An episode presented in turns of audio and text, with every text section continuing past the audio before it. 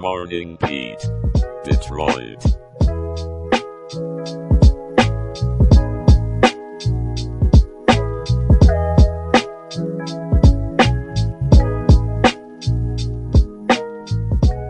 Good morning, Detroit. It's Wednesday, February 28th, 2024, and you're tuned into Morning Beat Detroit. I'm your host, Aaron, and with me is the queen of climate, Jenna, ready to dish out today's weather forecast. But first, let's dive into today's top stories.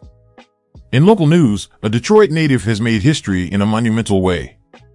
Jessica Nabongo has become the first African American woman to set foot in every country on the planet, all 195 of them.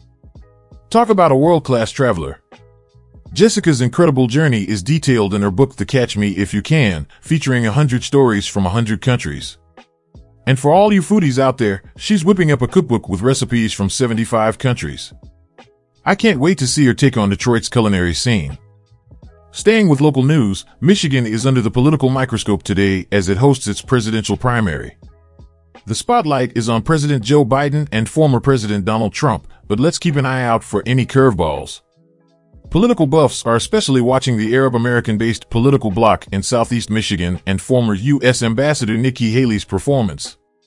With a surge in early voters, it's clear that Michigan will be a key player in the upcoming general election.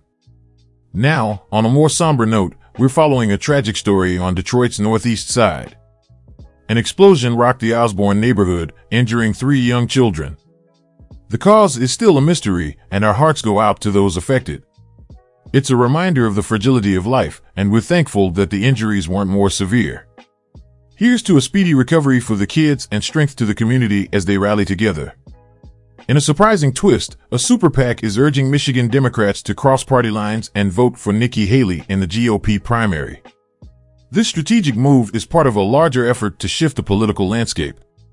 It's a complex chess game with voters caught between a rock and a hard place, as one Detroit voter put it. Whether it's a vote for change or allegiance, Michigan's primary is certainly one to watch. But let's not forget, there's always a silver lining. In our good news segment, Jennifer Flewellen's story is nothing short of miraculous. After five years in a coma, a mother's love has brought her back to the land of the living. Peggy Means, her indomitable mother, never gave up hope, and now Jennifer is on the road to recovery. They say miracles happen every day, and this story is a testament to that. And in a breakthrough that could change lives around the globe, scientists have discovered a potential universal antivenom. This could be a game changer for those in areas where snakes are a real hazard. It's amazing to think that one day, a single treatment could protect against bites from kraits to king cobras. Now, for the moment you've all been waiting for, let's check in with Jenna for today's weather. Jenna, tell us, will we need our umbrellas or sunglasses today? Good morning, Aaron, and good morning to all our listeners.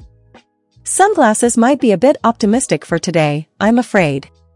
We're looking at a high of 58 degrees with a low of 27.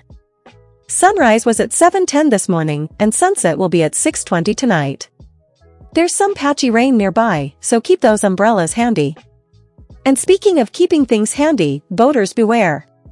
The National Weather Service in Detroit Pontiac has issued a small craft advisory on Lake Erie. Expect strong winds and waves that could challenge even the saltiest of sea dogs. Safety first, everyone.